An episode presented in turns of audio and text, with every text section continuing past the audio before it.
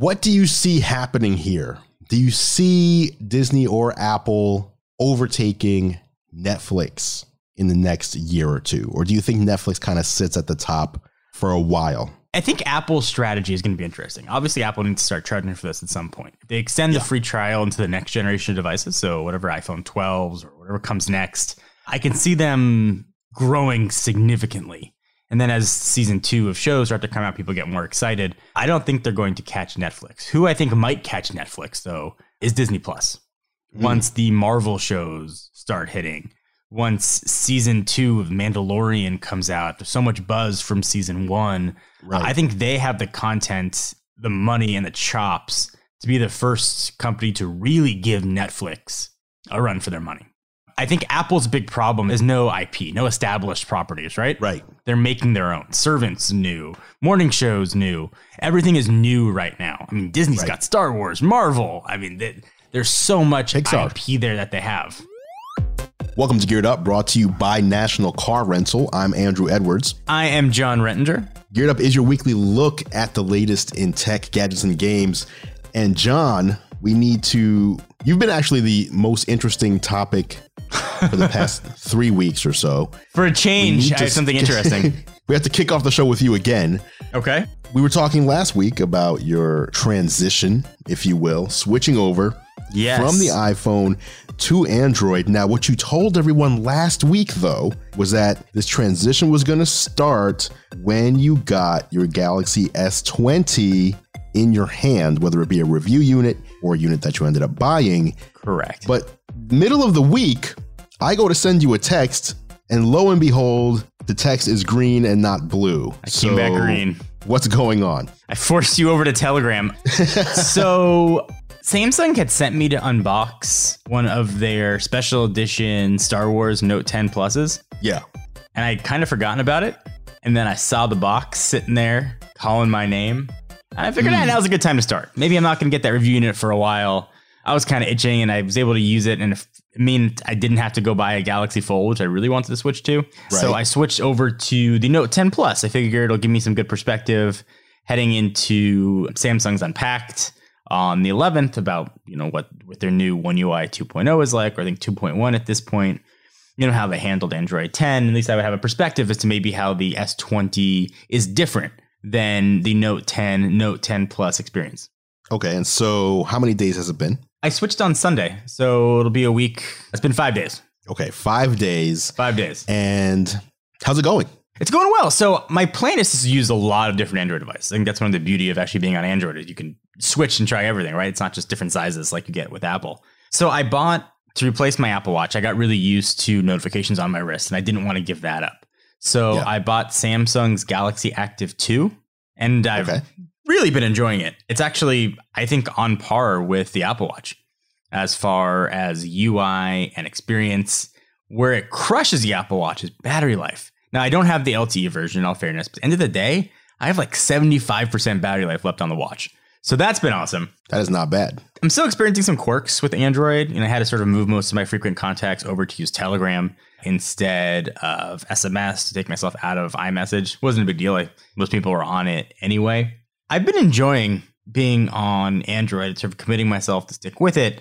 It's made it a lot easier. I am going to probably switch to a Pixel 4 before I go to before I go to the S20. I don't think we're probably not going to get those devices. Doesn't seem for a while. I don't know. You know, we'll see after Unpacked when they actually ship. You know, but the rumors are it won't be until like March. Yeah.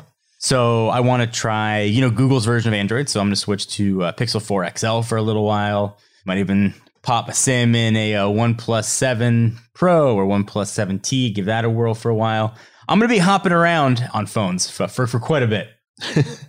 Interesting. Now, the Pixel 4, that is my, that was almost like my most disappointing phone So- of 2019. Yeah.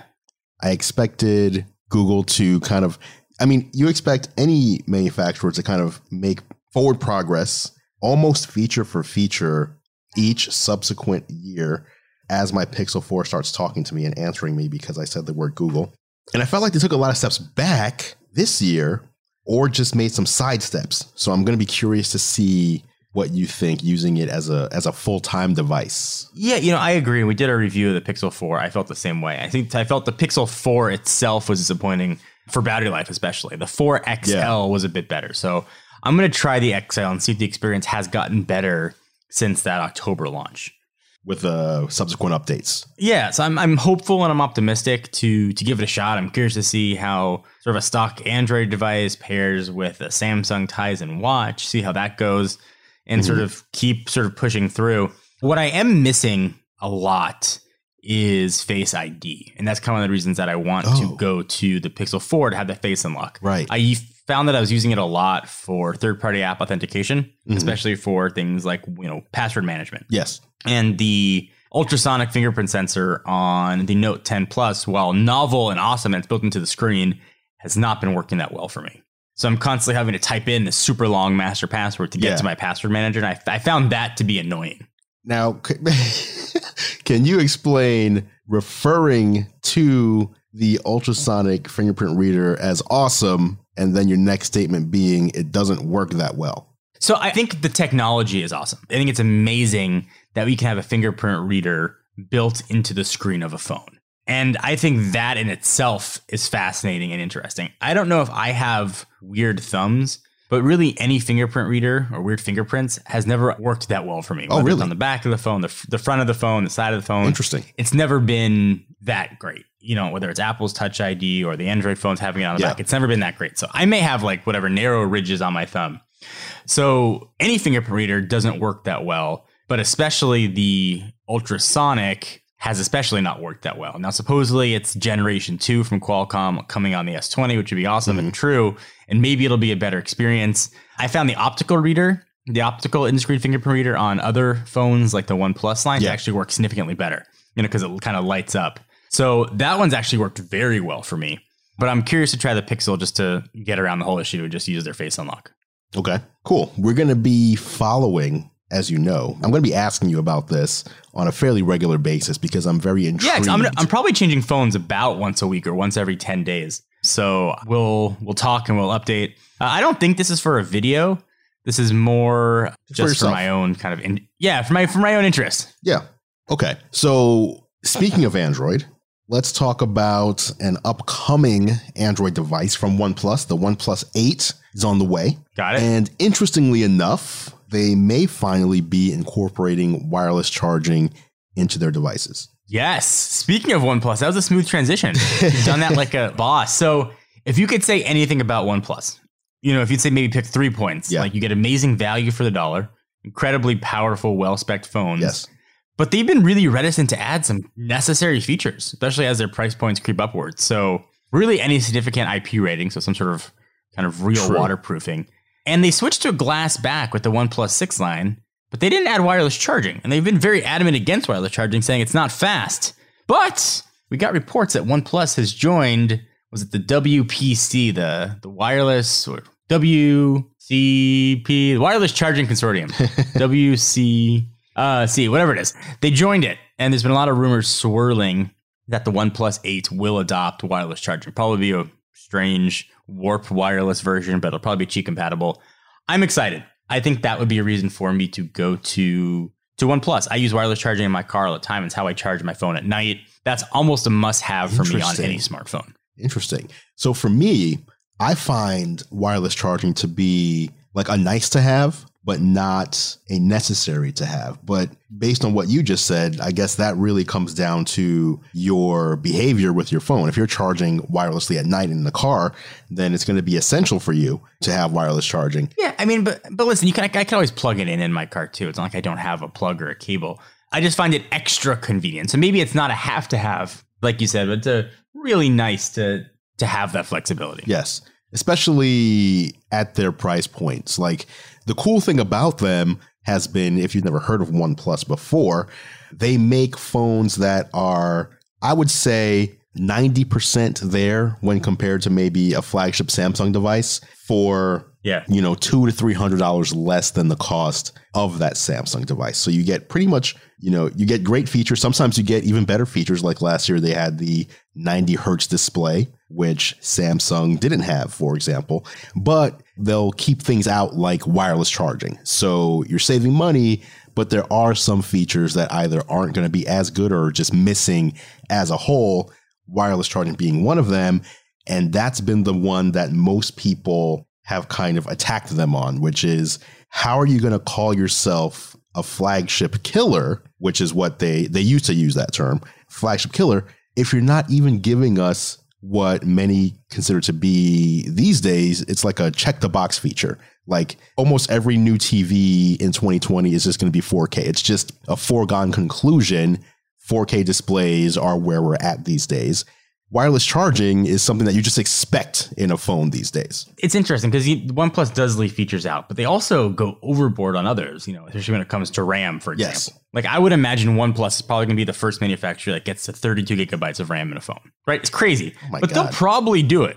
And they'll probably do it with imagine the the OnePlus 8 Pro later on this year. No, like, you're right. I think it's coming soon, and that's insane. So they're out Samsunging, Sam, out Samsunging Samsung in a lot of ways, but they're holding back on some things, and I guess that's part of their you know their cost strategy, and it's it's interesting and it's certainly working because they're selling a lot of phones. Absolutely, and you said you're actually going to be trying out the OnePlus Seven Pro and or 7T in your Android, what I've been re- referring to as an Android experiment, but maybe yes. that's not really an accurate term. Your your voyage Nah, my I mean, the Android Android experiment I think is fair. The voyage, the just keeping my mind open and keeping my my options flexible and giving me a better a better perspective on the mobile world. So yeah, and I think OnePlus is an important part of that. You know, I'll be trying all the brands, like I said earlier. I'm going to try the LG V50. Uh, you know, just to give everything give everything a fair shake. For OnePlus Eight, I'm trying to see when we're expecting this to be released. A March, April ish seems to be the expected time. Ah, okay. So just uh, just like two or three months away. A spring, a spring yeah. launch. Spring launch, not that far, not that far away at all. Okay. Well, that's OnePlus 8. That's an update on your Android voyage, if you will. Coming up after the break, we're going to take a switch from Android over to the Apple side of the fence. We've got a bunch of rumors and leaks as to what's coming in the next couple of months from Cupertino. It's coming up next on Geared Up.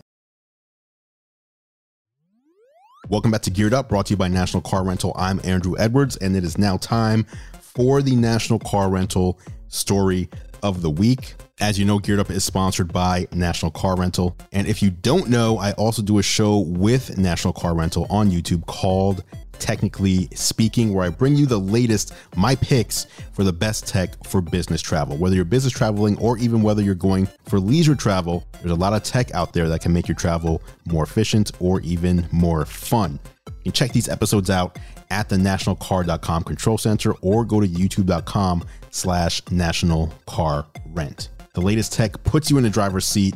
National Car Rentals Emerald Club will keep you there. And once again, big thank you to National Car Rental for sponsoring Geared Up. All right, John. There are a lot of things coming from Apple seemingly this spring, which, taking a look at the list, it looks like for the most part, pretty much all of this you can use while still being an Android user.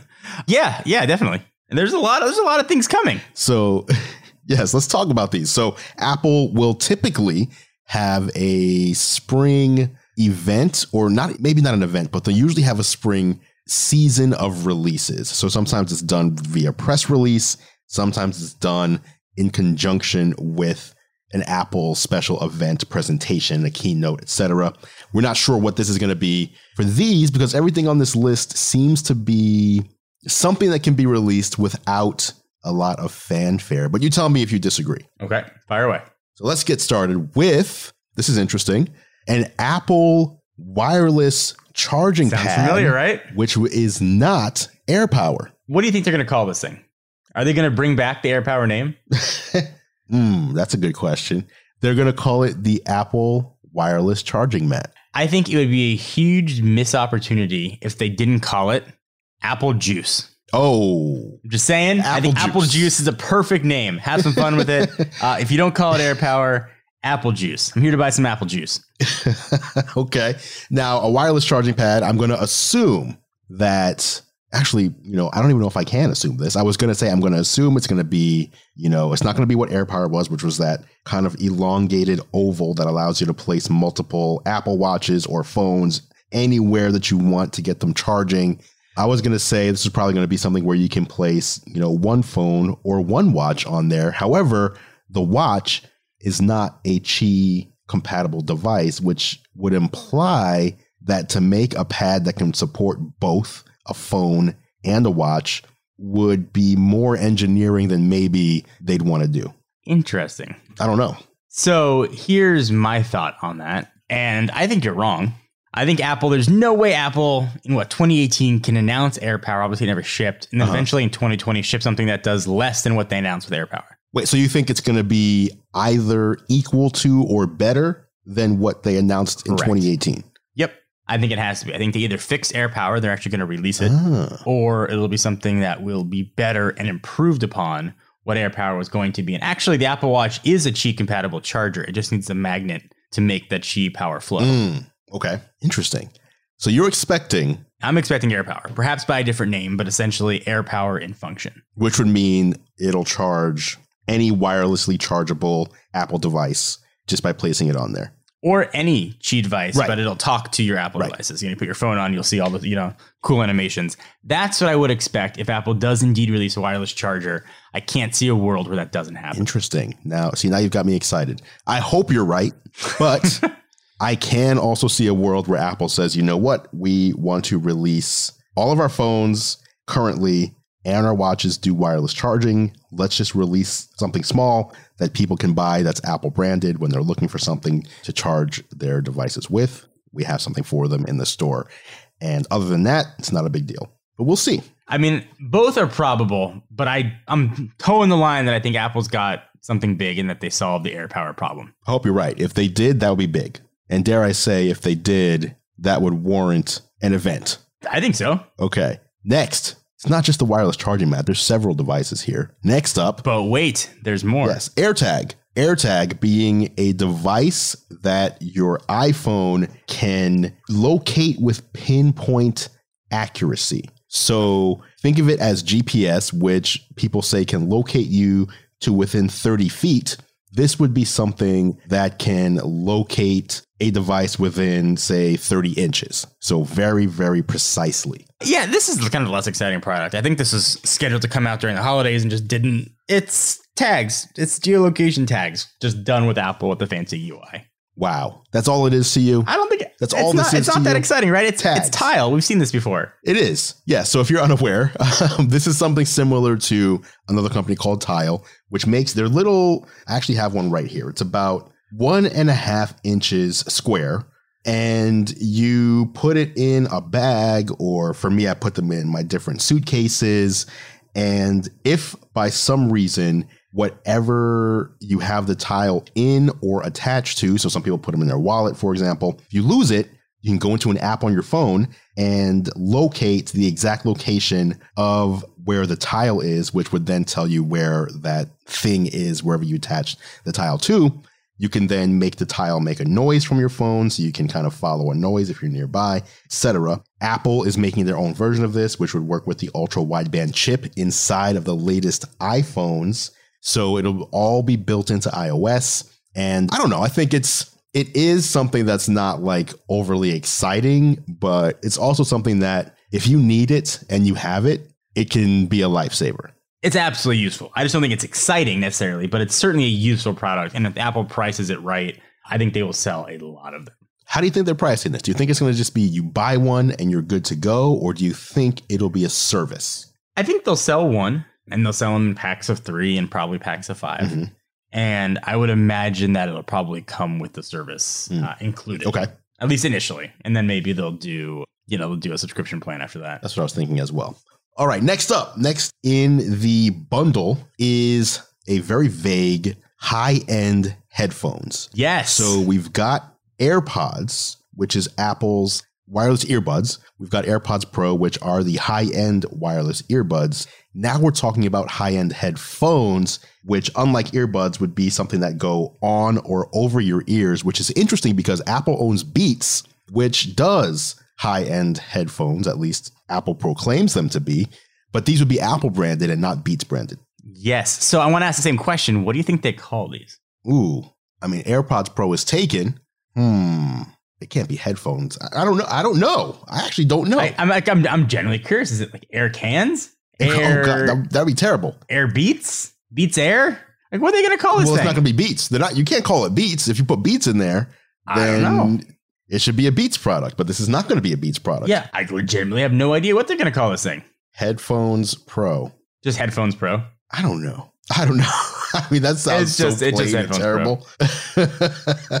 but these would be something that would likely compete at the top of the line with Bose and Sony using Apple. I assume that the AirPods Pro was kind of a teaser as to what we'd see in something bigger, which would be, you know, it would have the transparency mode. It would have what I've been calling like it's like AR for your ears because transparency mode isn't actually just turning down the noise cancellation. It's actually keeping noise cancellation going, but then layering in outside sound through it. So if Apple can take what we're seeing in the AirPods Pro and give us an even better version on over ear headphones, that could be very nice. I'm very curious to see what they do. Uh, I've been very impressed with Apple's headphones. I think if given more space and more room for battery, they could probably do some pretty awesome things. Do you use over ears or on ears, or are you more of a earbud guy? I used to use over ears. I mean, I used to be a Bose guy and then I was a Sony guy. But since I started using the AirPods Pro, that's mostly what I've been using. I mean, for this amazing for airplanes.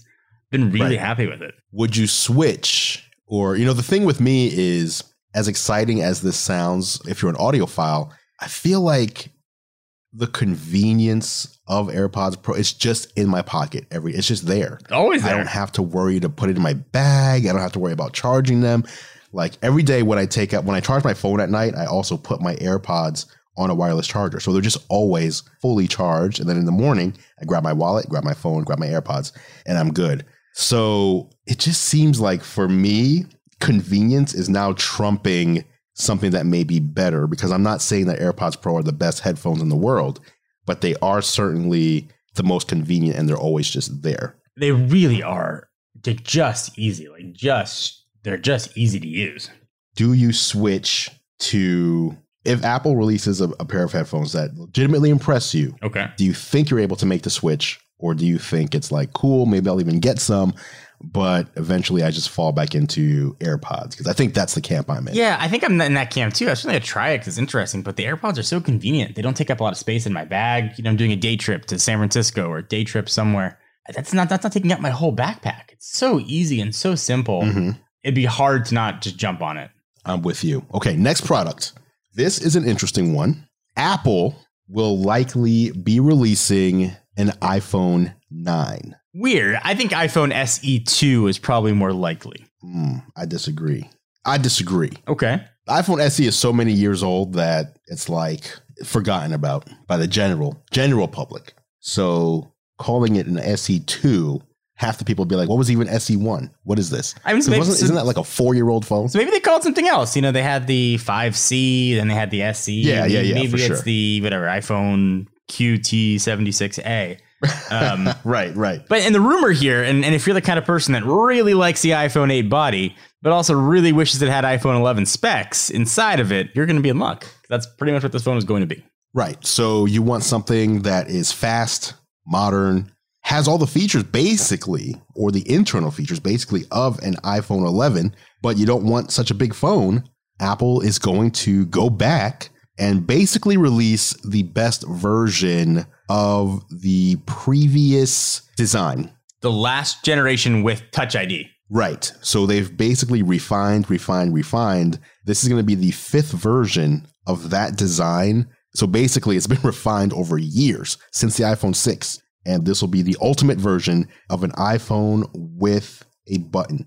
And there are still people out there who refuse to buy an iPhone 11, iPhone 10s, 10 because they're comfortable with the home button and they don't want to give it up. Yeah, I mean, I think that's uh, that's a lot of. That's way a lot of people go. My dad was the same way, and then I gave him an iPhone 10, and now he can't imagine not having the Face ID. But listen, if this comes in at a lower price point, if Apple actually releases it at 128 gigs of opening storage instead of 64, which is Yeah. S9, they will sell a lot of these phones.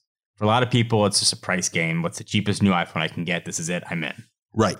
And I think there's also a big segment of people out there who, kind of going off of what you just said, they just want a new iPhone and not necessarily new features. Like I know so many people personally who will buy a new phone and I'll be like, "Oh, you got the new iPhone. What did you, you know, what what did you like about it or what did you like, "Oh, I just wanted a new phone. I just wanted the new phone."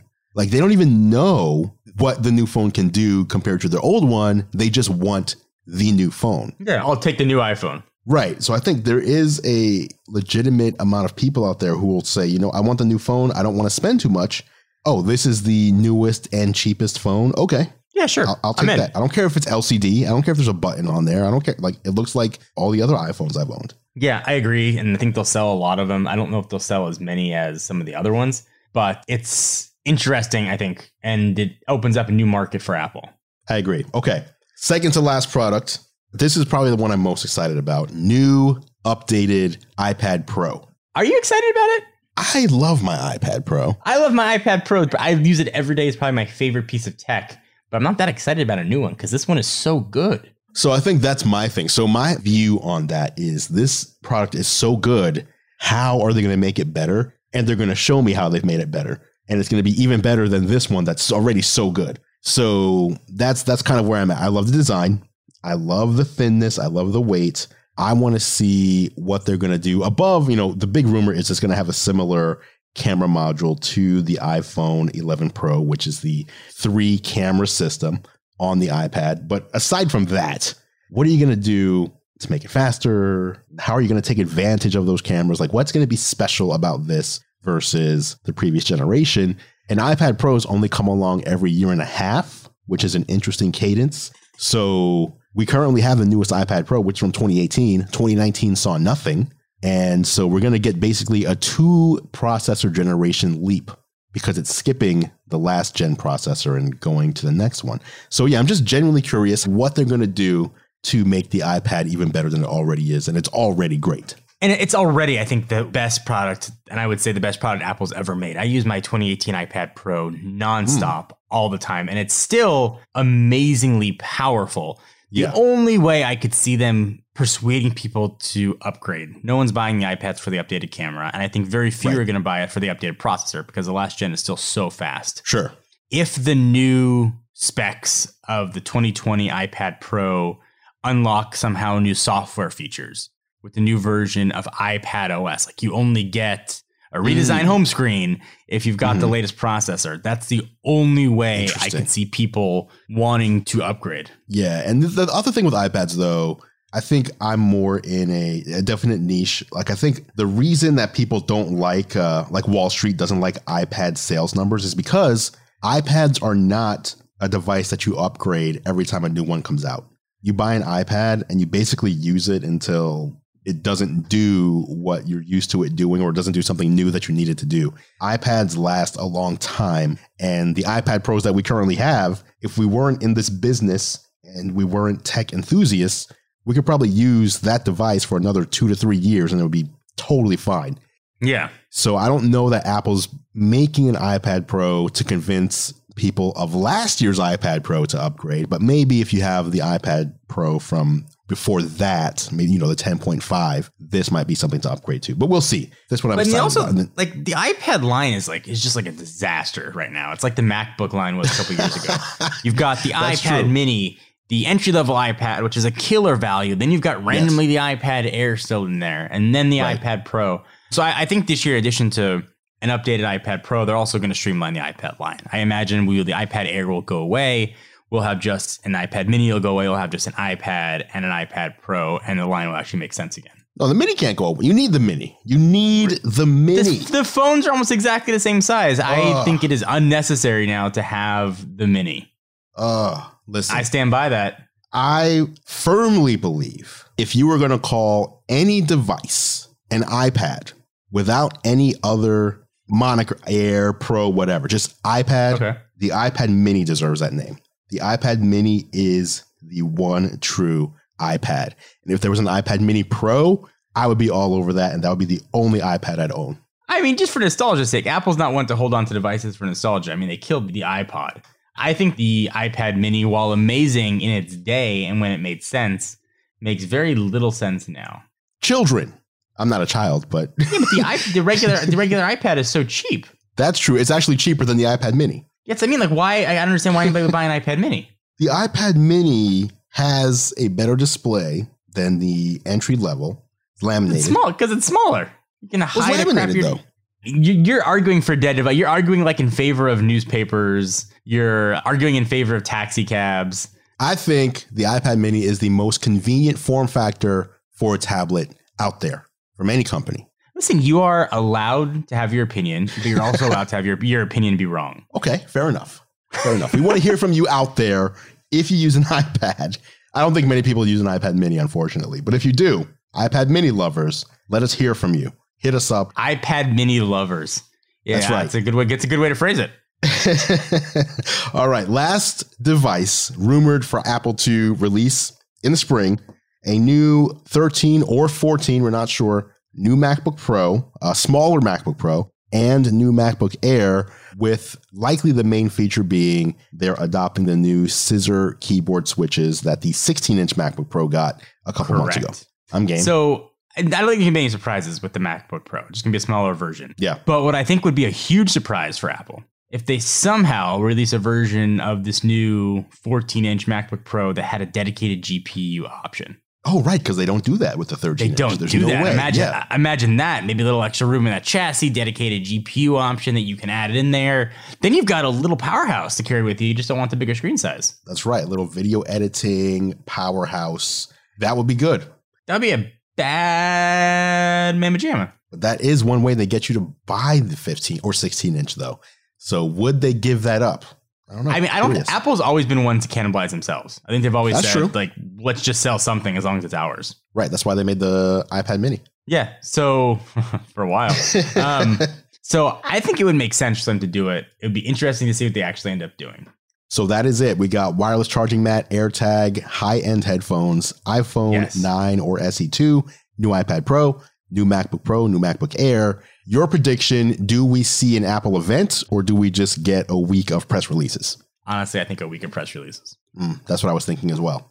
Yeah, I think that's generally what it is. Let's move on to our next topic. Something that you and I have been talking about on Twitter with some other people is an Apple TV Plus show called Servant.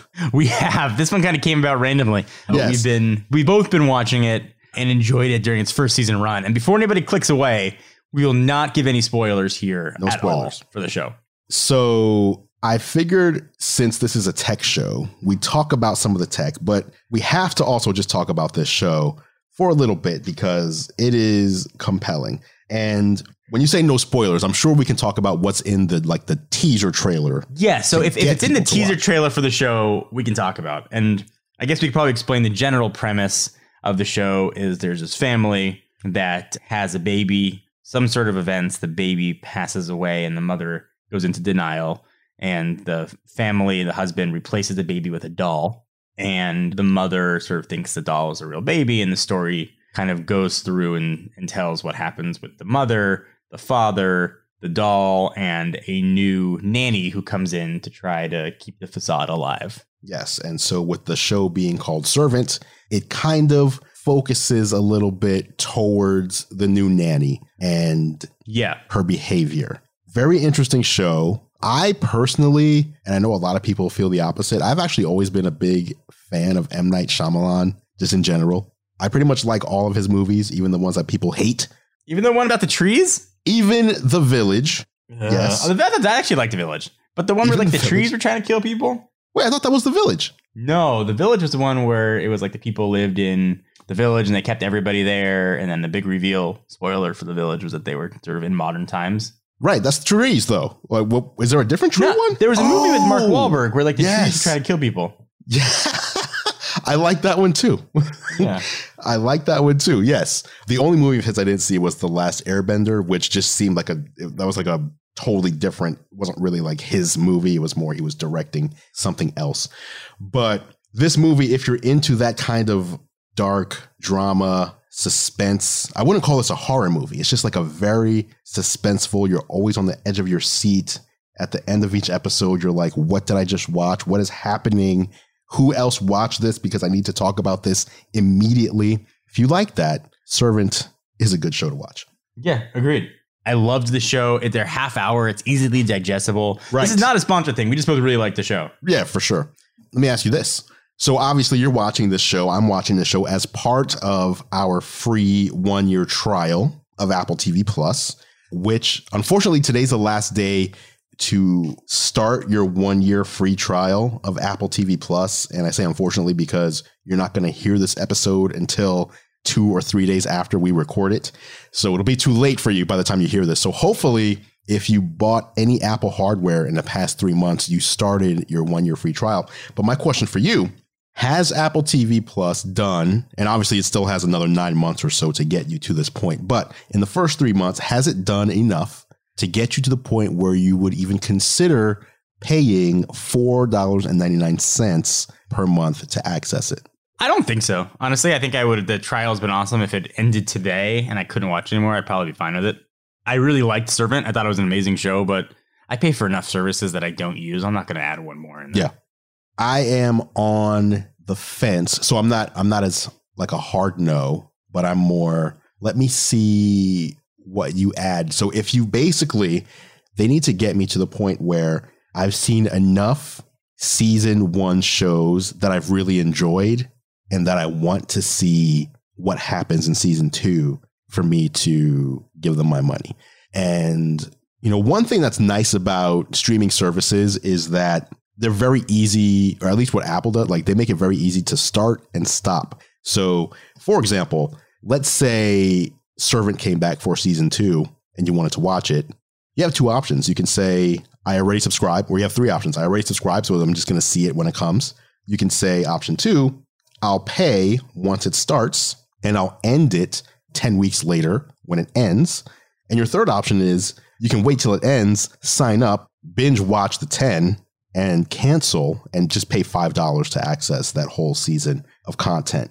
And this obviously doesn't just apply to Apple. This is, I think, a smarter strategy as we're Yeah, going totally into agree. all these different streaming services that are happening.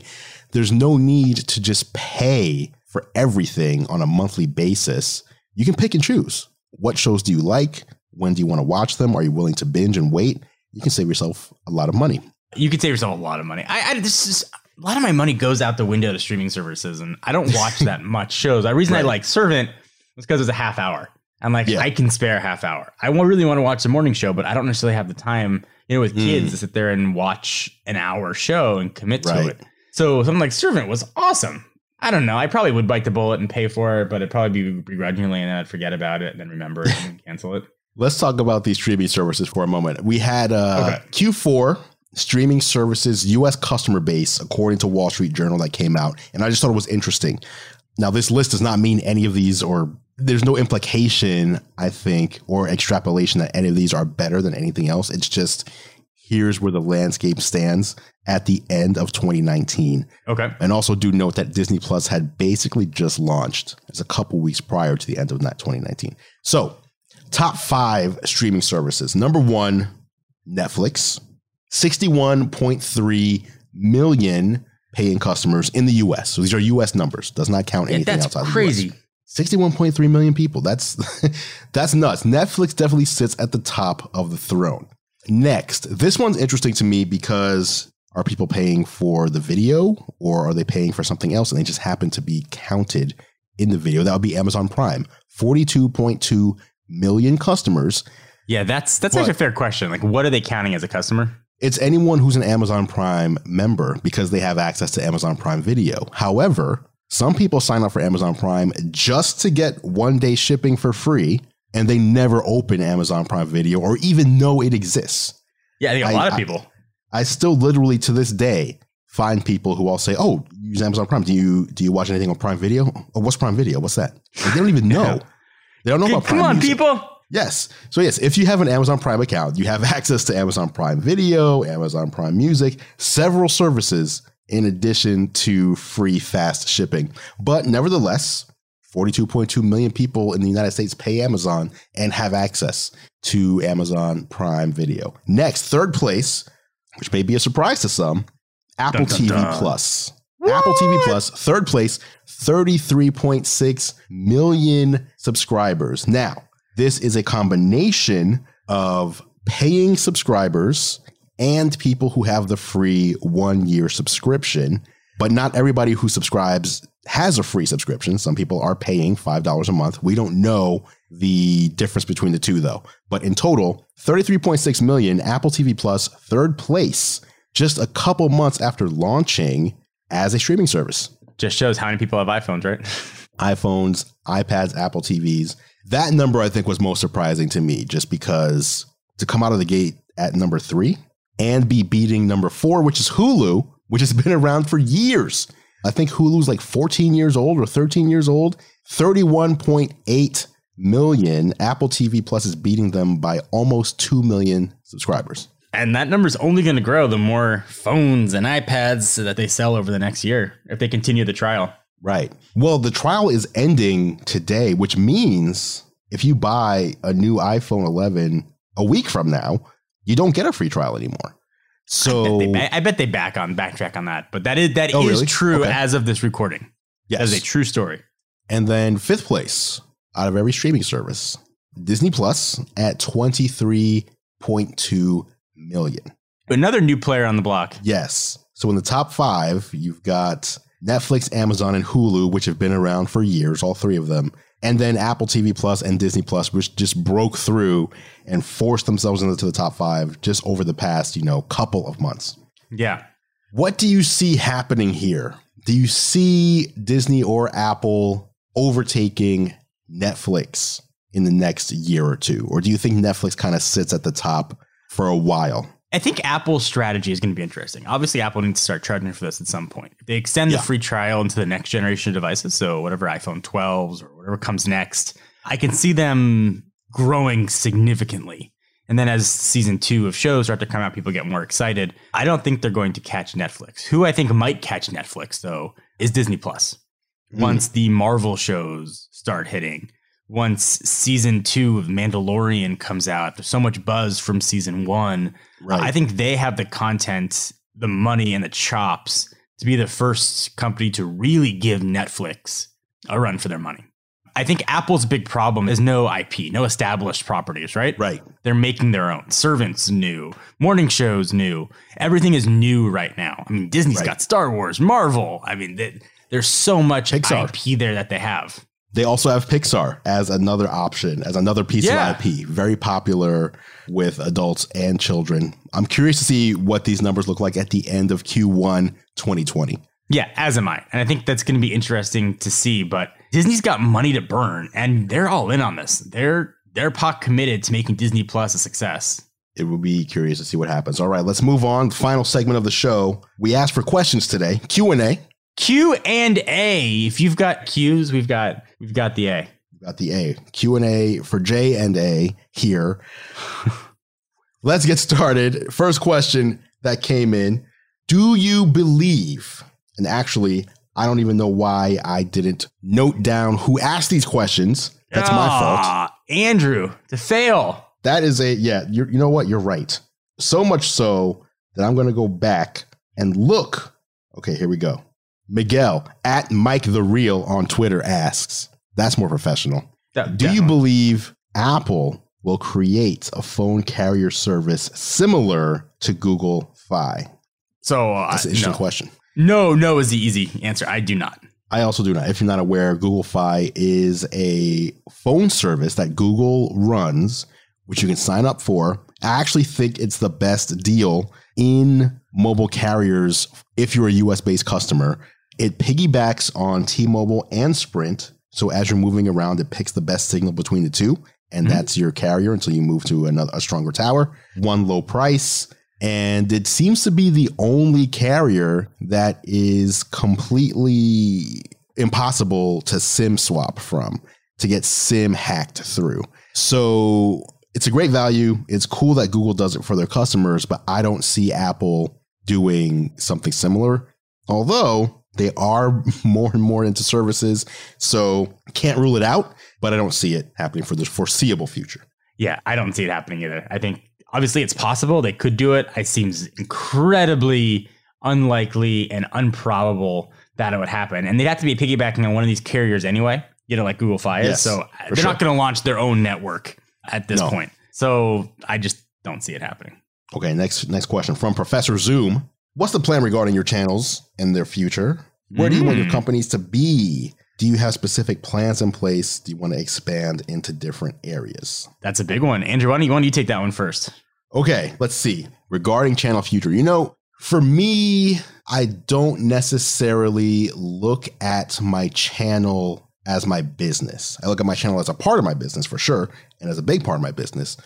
But when I think of my future, I don't necessarily think of my channel's future. I think of more of the future as a, of the business as a whole. And for me, that means being in as many places as I can to serve the users and viewers of different platforms where they are. So, what I mean by that is just my personal opinion. If you're on Facebook, it's more annoying for me to say, hey, come on and click over to YouTube and watch this thing I made while you're on Facebook. And if you're on Facebook, that's you're there because you want to be there. Than it is for me to say, hey, you're on Facebook. Here's the full video to enjoy here on Facebook. I'm respecting you where you are rather than trying to rip you out and bring you to somewhere else for my personal needs. And so growth for me looks like probably doing the thing I've avoided for years and starting to bring in a team of some sorts, one or two people to help me with things that I can get off my plate so I can focus more on the things that I am really good at and have other people help me with the things that I may not be as good at so that we have a more efficient workflow. That would be my short answer for getting my company into the future. No, that's a fair answer. And I admire your approach, your multi pronged approach for being in a lot Thank of different places. Since the Techno Buffalo sale, I have kind of a different approach. I'm the breadth of my business is mostly online and mostly on, on YouTube. So I'm I'm admittedly now less diversified than I used to be, and certainly less diversified than you are. Something that I want Yeah. to work on. But 2019 was a big year for me. You know, 2019 was the year I shed Techno Buffalo and kind of focused on video full time for the first time in a very, very, very long time. So I plan on continuing that. I plan on sort of learning where I fit in in the tech space too. You know, I think it's it's always changing. New faces are coming in, and that was Mhm. one of the most enjoyable parts for me of 2019 was sort of relearning just on video where I was in the space and what I could do that was different than others were doing. So I'm looking forward to more storytelling in 2020, more sharing opinions and perspectives Mhm. on the technology and how it's impacted my life and could impact your life. Getting more cinematic with the videos and doing sort of some more bigger flagship productions are things that I'm excited about in 2020. And one of the big fallacies of modern YouTube is the subscriber count. The subscriber count doesn't matter anymore. It's a it's a vanity number mostly, and certainly the more subscribers is better. It's better for advertisers, I guess. But as far as YouTube proper is concerned and who they show those videos to, it's all about the homepage. Mhm. So I'm less focused on a subscriber number and more on what I can do algorithmically to get my videos on that homepage more. Try to learn the algorithm better so I can get my videos in front of more people's eyes, at least give them more chance for success. That's really what it's all about. I think you kind of hit the nail on the head. If you want to be successful in this line of work, which is video making, not even tech video making, but just video making mm-hmm. online as a whole, you really need to shed the idea of what does my follower or subscriber count look like and focus more on how do I grow my business and how do I, you know, what are the tactics I need to grow a successful business?